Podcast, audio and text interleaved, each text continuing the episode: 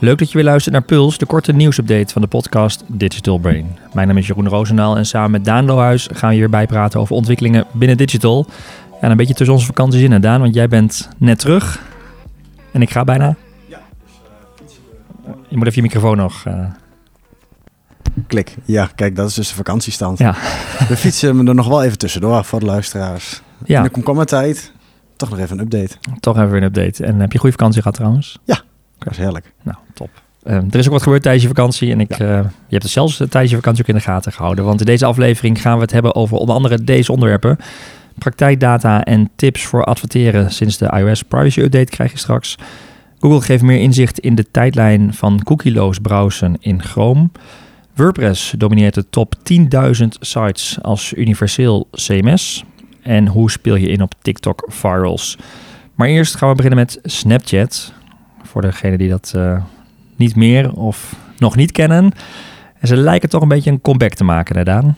Uh, ja, dus um, Snapchat afgelopen jaren, uh, het was toen echt gigantisch upcoming en populair.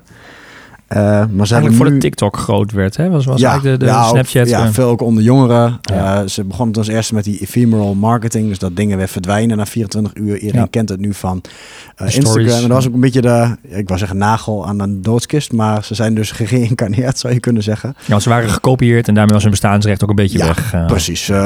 ze hadden ook een IPO of een beursgang toen op dat moment. En toen werd eigenlijk inderdaad een ja, unieke feature een beetje gestolen. door, met die stories door Instagram. Er was ook gigantisch veel, um, ja, uh, eigenlijk remde dat de groei. En volgens mij was het zelfs iets gekrompen. En groei gaat dat qua platform gaat, uh, in ieder geval zoals we het nu ook benoemen. Het is 23 jaar gegroeid met uh, dagelijks actieve gebruikers. Dus niet nieuwe mensen die zich op Snapchat per se aanmelden. Dat tellen ze niet, maar dagelijks actieve gebruikers. 23 procent, Ja, 23 procent ten opzichte van vorig jaar. En dat is al flink weer gestegen, want ze zaten heel lang in een soort krimp of dip. En het was eigenlijk een beetje, ja, Snapchat, degene die het al had, gebruikte het wel affectief, uh, maar uh, die gebruikte het wel, maar er zat weinig groei meer in. En wat je nu ziet, is dat ze eigenlijk een beetje hun nieuwe um, uh, um, ja, hun nieuwe eigen van Columbus hebben. En dat is uh, dat ze echt bezig zijn met augmented reality. Want als je Snapchat niet kent van de stories, mm -hmm. dan ken je het vast wel dat het is begonnen met die uh, overlezen over je gezicht. Ja. Die filters waar je grappige 3D-animaties mee kon doen. Dat waar Snapchat, dat is eigenlijk het andere ding waar ze groot mee zijn geworden. Ja. Dus onder andere dat hondje en een konijntje en dat soort dingen. Die layers eigenlijk. Dat zijn er zoveel meer geworden. Ook dat is redelijk geript door Instagram op een gegeven moment wel. Ja. Maar uh, niet zo populair daar en ook niet zo ver. TikTok heeft het ook een beetje, maar ook TikTok niet zo, heeft ook wel wat, maar uh, Snapchat is er echt verder mee. En uh, wat wel interessant is, is um, uh, da daar zijn ze dus echt veel mee gaan doen. Ook flink op ingezet. En die lenses die gaan dus ook weer... Dat is afgelopen jaar een paar keer geweest. Dat een nieuwe lens op Snapchat, zo'n filter voor je gezicht, is ook weer viral ging op TikTok mm -hmm. en op Instagram. Waardoor het mensen weer teruglokt naar Snapchat. Want die dat is de enige plek op. waar ja, je dat ja. filter kunt maken. Ja. Dus dan zie je gewoon dat... Ja, net als TikTok populair, want dat filmpjes die worden doorgepost. Waarschijnlijk heb je ook wel eens een keer een WhatsAppje gehad van een filmpje waar een TikTok-logo in staat. Zo draait uh, Snapchat er eigenlijk weer om. Dat ze dus vanaf ja, op andere kanalen uh, ja, uh, weer traffic krijgen naar Snapchat toe. Omdat dat filter, dat kun je dus alleen gebruiken in Snapchat. Ja, dus, dus eigenlijk unieke filters. Dat is een strategie waarmee zij ja. viraal gaan op andere platforms. En dus mensen weer terugtrekken. Ja, en dat dus echt mensen, creators zelf ook lenses kunnen maken van community en... Um, de afgelopen maand is het dus live, viral gegaan ook met zo'n ja, cartoon 3D lens. Voor, voor mij gingen mensen ook, uh, ja, ik, ik heb er wel een paar gezien, maar dat je uh, ja, ook een, ook, een, soort cartoon kon worden. Volgens mij verschillende karaktertjes, ook van de Simpsons en weet hm. ik veel wat. En, uh, of, en Pixar films inderdaad, dat was het ook. Oh ja, die dus, populair zijn natuurlijk. Ja, ja. ja. en um, dat, dat is dus gigantisch succesvol. Uh, maar je ziet dat ze daar veel meer mee gaan samenwerken, ook met commerciële werken. Dus, uh, dus dat doen ze nou met Disney, maar ze gaan ook uh, samenwerken met cosmetica merken, Ralph Lauren. En wat ze ook echt willen gaan doen is horloges, um, um, de, hoe noem je dat ook weer? jewelry, juwelen. Ja, ja, sieraden. Sieraden, exact. gaan ze ook mee samenwerken. Um, de brillen. Ja. Dus daar gaan ze flink op inzetten. En um, ze, ze hebben ook uh, Fit Analytics overgenomen. Uh, uit Berlijn is dat. Waar je dus ook um, schoenen en eh, kleding kan kopen. Dus daar, waarschijnlijk gaan ze ook volop inzetten op dat ook weer dat Hmm. shoppen, zeg maar. Dus dat je dingen kan Social proberen. commerce een en- beetje. en en, eh, dat is wel een beetje wat ook leeft op Snapchat. Want ook die, die ja, jongeren, die generaties ook meegaan. Alle Snapchatters van vier jaar geleden, Ja. die zijn ook weer vier jaar ouder. Je ziet nu wel dat het toch een beetje ook eh, ja, twintig, twintigers zijn, zeg maar. Ja. Zware gebruikers. Die dus allemaal wel ook ja, koopgereid zijn voor dat soort dingen. Ook wel een beetje, ja, juist die, die doelgroep, denk ik. zoals horloges en, en sieraden, Ja. brillen, kleding. Ja, dat is natuurlijk populair. Impuls aankopen. Ja. Ja. Dus eh, die lijken wel weer een beetje, ja, ook door die groei en die focus op AR zich herpakt te hebben. Terwijl ik het eigenlijk, ik had zelf ook een beetje twee jaar geleden een beetje is afgeschreven. op sterven van, naar nou, dood achter. ja, zoals je wel, ik kende van vroeger misschien wel Foursquare met die locatietagging of andere dingetjes die ook eh, ja, uiteindelijk een soort stille dood zijn gestorven nadat de echte groei eruit was. Dus eh, Knap werk. Maar als marketeer dus in ieder geval even iets om in de gaten te houden. Gaat deze groei doorzetten en heb je een jonge doelgroep of heb je producten in deze soort categorieën, dan wordt het misschien weer een, een interessant kanaal. En erop toevoegend, ze hebben ook een goed kwartaal gehad. Ehm, daar, dit komt uit de kwartaalcijfers, omdat het adverteren dus ook enorm toeneemt. En Oké. ten van vier jaar geleden Ja, kun ja. je ook echt serieus al goed adverteren op, op Snapchat. Eerder hadden ze wat minder data van Facebook, maar dat is een bruggetje naar straks. Met die iOS 14 Mhm. privacy updates dus heeft Facebook ook wat minder grip op die doelgroep. En Snapchat meet natuurlijk minder dan Facebook of Instagram heeft. Uh, maar ja, die heeft ook een uitstekend advertentieplatform. Dus je kunt er ook veel meer mee als marketeer uh, tegenwoordig. Dus uh, zeker goed om in de gaten te houden. En waarschijnlijk nog relatief goedkoop, omdat er weinig concurrentie is. Exact, en, ja. Het is ja. echt wel voor bereik is het in, in, principe nog over de bank genomen. Je hebt altijd weer specifieke doelgroepen voordeliger nog dan Instagram. Of, en soms zien we de respons ook in campagnes best goed zijn Ja. op Snapchat. Zeker als het onder die doelgroep is van twintigers. Dus, Ja. Ja, een, een, een, reminder. Het, het, is er nog. Hou het in de gaten. Ja. En wellicht is het interessant voor je. Check dat in ieder geval. En je maakt al even het bruggetje net naar, uh, naar Facebook. Hè, wat je zei, door, door de nieuwe privacy updates wordt het ook steeds moeilijker voor Facebook om ja, heel veel data te hebben van gebruikers en heel goed te kunnen targeten. Um, en ja, de vraag is natuurlijk ook hoe ga je daar om als marketeer uh, of als merk? En wat kun je daar tegen doen? En je kwam, wat, je kwam er wat tegen met wat ja. praktijkdata en tips. Hè? Ja, een, uh, een, is een blog van Search Engine Journal. Ja, Search Engine, maar in principe gaat het ook vaak over adverteren. En dit was een best wel goede, ja, beknopte, heldere blog. Links staat in de show notes. En um, die hebben eigenlijk uh, uh, even een compilatie gemaakt van... oké, wat is nu veranderd sindsdien? Want we hebben toen wel gehad over die acceptatiegraad. Mm -hmm. uh, die schommelt nu kennelijk ergens tussen de 10% of zo... dat mensen cookies accepteren. Je ziet nu ook in de praktijk dat heel vaak... uh, ik zit bijvoorbeeld in de buienradar-app nog. Ja. en dan kun je zeggen nee bedankt. Ik maak geen keuze. Maar dan Ja. laat ze gewoon het venstertje elke keer... als je de app weer opent terugkomt... totdat je op akkoord hebt geklikt. ja. Dat soort dingen krijg je wel. Dus je ziet wel dat die acceptatiegraad... die in het begin dramatisch was af en toe wel beter wordt. Gewoon omdat ja, developers van apps, dus ook waarschijnlijk Facebook en zo, die, die notificaties zo vaak gaan pushen dat irritant wordt, dat mensen wel gaan accepteren. Ja. Maar um, uh, het, ja, sinds 26 april is dat dus uh, uh, veranderd. Want sindsdien kunnen mensen die update doen. Uh, en um, ja, wat, wat zijn nu eigenlijk de conclusies? Van wat is er qua adverteren veranderd op Facebook? Uh, nou, vooral dat um, alles met de Facebook pixel, als je conversies gaat rapporteren, dat uh, daar echt een flinke afwijking is gekomen. Vroeger, uh, vroeger uh, voor april, was het vaak overrapportage. Mm -hmm. Dus dan zag je meer conversies terug in Facebook ja. dan je werkelijk had. Omdat gebruikers soms twee keer wat doen. Of ja. dat heb je met Google Analytics ook wel eens met conversies. En je staat maar één keer als lead natuurlijk geregistreerd. Want je bent één uniek persoon. Nu is dat een soort omgedraaid. Ja, dat was 10 tot 20 procent te veel.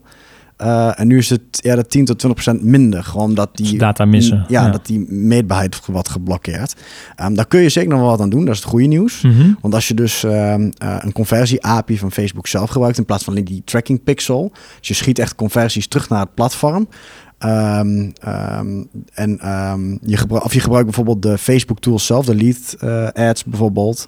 Uh, als je dat gaat doen, dan heb je eigenlijk wel 100% zuivere data. Mm. Dus die pixel is minder krachtig geworden. Uh, de andere tools die er voorhanden zijn, die kun je nog wel gebruiken.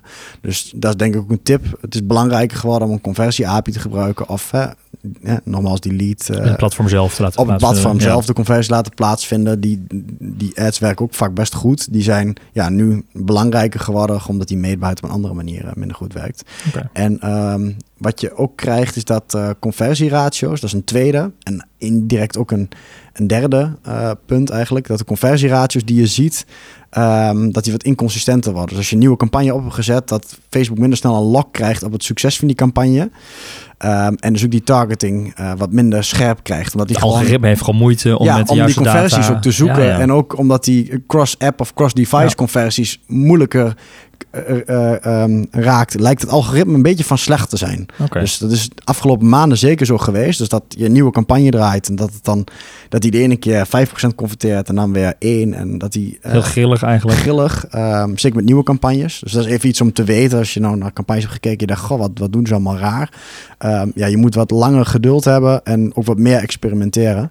En hmm. soms ook, um, dat is uh, ja, waar ik zei, twee en derde punt en. Het derde punt is dat de optimalisatie, dus op budget gestuurd, ook wat minder betrouwbaar is geworden. Ja.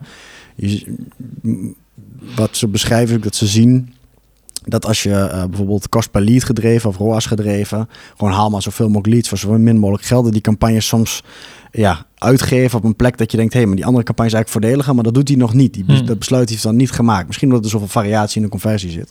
Dus iets om in de gaten te houden dat je wat minder blind op, uh, ja, daarop kunt vertrouwen. Maar betekent dat dat je als marketeer ook zelf weer een beetje achter het stuur, meer achter het stuur moet gaan zitten? Ja, dan normaal. Ja, we hebben juist afgelopen ja. jaar gezegd, gaat steeds meer data gestuurd, maar nu zie je dus dat... Als ja, de data de, niet klopt of niet voldoende is. Exact. Ja. Dan moet je toch wel iets meer menselijke controle toepassen, want er zit er gewoon een soort uh, ja, bias in, dat Facebook gewoon wat minder kan volgen. Dat die daardoor soms wat radere keuzes maakt. Misschien is dat iets wat Facebook, uh, ja, waar ze wat aan gaan doen. Dat ze op een gegeven moment kunnen Mhm. bijsturen. Maar je ziet gewoon afgelopen maanden uh, dat dat zo is geweest. En waarschijnlijk ook nog eventjes zo blijft. Dus iets om in de gaten te houden. En uh, ja, de laatste, maar dat is een beetje een no-brainer. De retargeting um, doelgroepen zijn wat Ja. kleiner geworden. Um, ik zeg een no-brainer, want ja, als, als, als je wat technischer bent misschien. die pixel, die meet gewoon minder. En Ja. retargeting loopt vaak via pixels. Nou, dan worden mis je gewoon. doelgroepen kleiner. Dus uh, dat je retargeting campagnes wat minder effectief zijn, is, uh, is denk ik uh, ja, logisch. Ja, en, en veel marketeers die op dat soort manier campagne, hè, veel van dat soort campagnes draaien, die waren natuurlijk blij met de, het nieuws van Google dat ze de, um, ja, de privacy Ja. update in Google Chrome gingen uitstellen. Uh, volgens mij in de laatste podcast voor jouw vakantie hadden we het daarover. Hè. Er was in ieder geval aangegeven, het wordt doorgeschoven. Maar sen- Ja. verder uh, uh, zonder wat context. Ja, want ze hadden zoveel tegenslag gehad. Toen zeiden ze, Ja. we gaan het even doen. We hebben nu die nieuwe techniek, dat vlak. Ja. Dus uh, wij gaan dat in eigen beheer doen. Uh, al die retargetinglijsten allemaal in de browser regelen. Ja. Maar op een gegeven moment kwam de ene kritiekpunt op het andere kritiekpunt. En toen zeiden ze, oké, oké, oké, we stellen het We uit. eventjes, ja. Maar nu het doel is wel, ja, ze hebben nieuwe informatie gedeeld, uh, het team van Google. Uh, het doel is wel dat ze natuurlijk uiteindelijk die third-party data en cookies gaan uitfaseren. Hè? Dat, we dus, nou, dat je in Chrome zo meteen kunt aangeven dat je dat allemaal niet meer wilt. Um, het was doorgeschoven. De vraag is nu, ja, wanneer wordt het dan wel? Nou, ze hebben een, um, een website gelanceerd, privacysandbox.com. En daar houden ze ook een hele tijdlijn bij met welke fases uh, bepaalde updates zich bevinden. En wanneer dan zeg maar, de tijdlijn is, de verwachting is. Um, uh, nou ja, ze worden, wordt geloof ik regelmatig geüpdate. Uh, in ieder geval maandelijks, maar soms ook tussentijds. En dan zie je dus inderdaad waar ze zich op dit moment mee bezighouden. Bijvoorbeeld um, tegen het spam en, en fraude hè, op het web. Daar iets voor, voor verzinnen, iets voor ontwikkelen. Dat zit nu echt in de testfase. Daar gebruiken ze dit resterende jaar voor. En dat uh, verwachten ze dan in 2022. Hè, dat het echt uh, klaar is voor uh, adoptie. Maar overal zie je, als je die tijdlijn bestudeert, dat pas vanaf Q4 2022 het echt naar de nou, adoptie. Ja, ja, echt naar de live gaat ja. eigenlijk. Hè. En dan is nog maar het eerste deel, hè, de transitieperiode, ja, ze hebben nu fase de 1. 2021 tot en met Q3 hebben ze echt discussion. Ze gaan ja. vooral veel praten vooral en nog, naar de tekentafel. Ja, echt naar de teken. En het ging inderdaad over wat je zei, die vlog en hoe dat precies moest gaan werken. Dus daar zit heel veel nog uh, ja, opnieuw uh, naar, de, naar de tekentafel. Soms zelfs nog uh, started. Ja, ja. ja, Maar wat me vooral opvalt is dat ze dan twee transitieperiodes hebben. Inderdaad, vanaf Q4 2021 ja. en vanaf Q3 2023. Dat klinkt nog heel ver weg, maar voor je het weet is het zover. En dan uh, geven ze dus aan dat uh, uh, ze eigenlijk ja, eind volgend jaar en begin het jaar erop, 2023, alle API's en dingen hebben klaargestaan en dat het geadopteerd kan worden. Ja. En dat ze dan eigenlijk in, in fase 2 echt zeggen, oké, okay, nu killen we de third-party cookies, de, ja. de, tracking cookies, eigenlijk ook echt finaal. En dan uh, gaan ze het echt ook uitfaseren dat er gewoon geen support meer zit in de browser. Maar dat is pas vanaf ja, dit, uh, eind 2023, dus over ja. twee jaar pas, ja. dat ze echt cookies... En, en, en dat viel me ook een beetje tegen, of dat ver, verraste me. Ze waren best wel vooruitstreven dat ze zeiden, we gaan dat doen. En, en uh, met, met veel impact en dus ook veel tegengas, maar het lijkt nu echt behoorlijk door te schuiven. Ja. En dat dit pas over twee jaar serieus eh, Ja. opgelost is, of dat ze een oplossing hebben. Het kan ook zijn dat hun businessmodel gewoon echt compleet ook aangepast moet worden natuurlijk. Of dat, of dat die techniek heel complex is. Ja, maar dit gaat echt voor Google is gaat dit om Dat zoveel huge, geld. ja, een hele hun- alles draait om adverteren. Ja, dus ik kan me ook voorstellen dat wat zij willen ook niet dat ze ook afhankelijk zijn van andere businesses binnen Google die ook moeten Ja. ombuigen en moeten veranderen. In ieder geval geeft het een tijdlijn en, eh, en daarmee een stukje eh, ja, grip op de, de, ja, waar het naartoe gaat en hoe je daarop kunt voorbereiden. Eh, we zetten de link naar deze website, naar die tijdlijn in onze show notes. En die vind je op advice.nl slash podcast. Ehm, en dan kun je dus zelf ook even volgen wat er allemaal in die tijdlijn gebeurt en wat de veranderingen daarin zijn. En uiteraard blijven wij dat ook voor je doen en in onze podcast eh, steeds met je delen. Zo, want ja, dat is het doel, altijd laatste nieuws. Hier kwam nog het nieuws tegen over het CMS WordPress. Ja. Ehm, ontzettend populair. Je hoort natuurlijk heel veel van, eh, ja, iedere gemiddelde marketeer kan zelf bijna een WordPress site bouwen.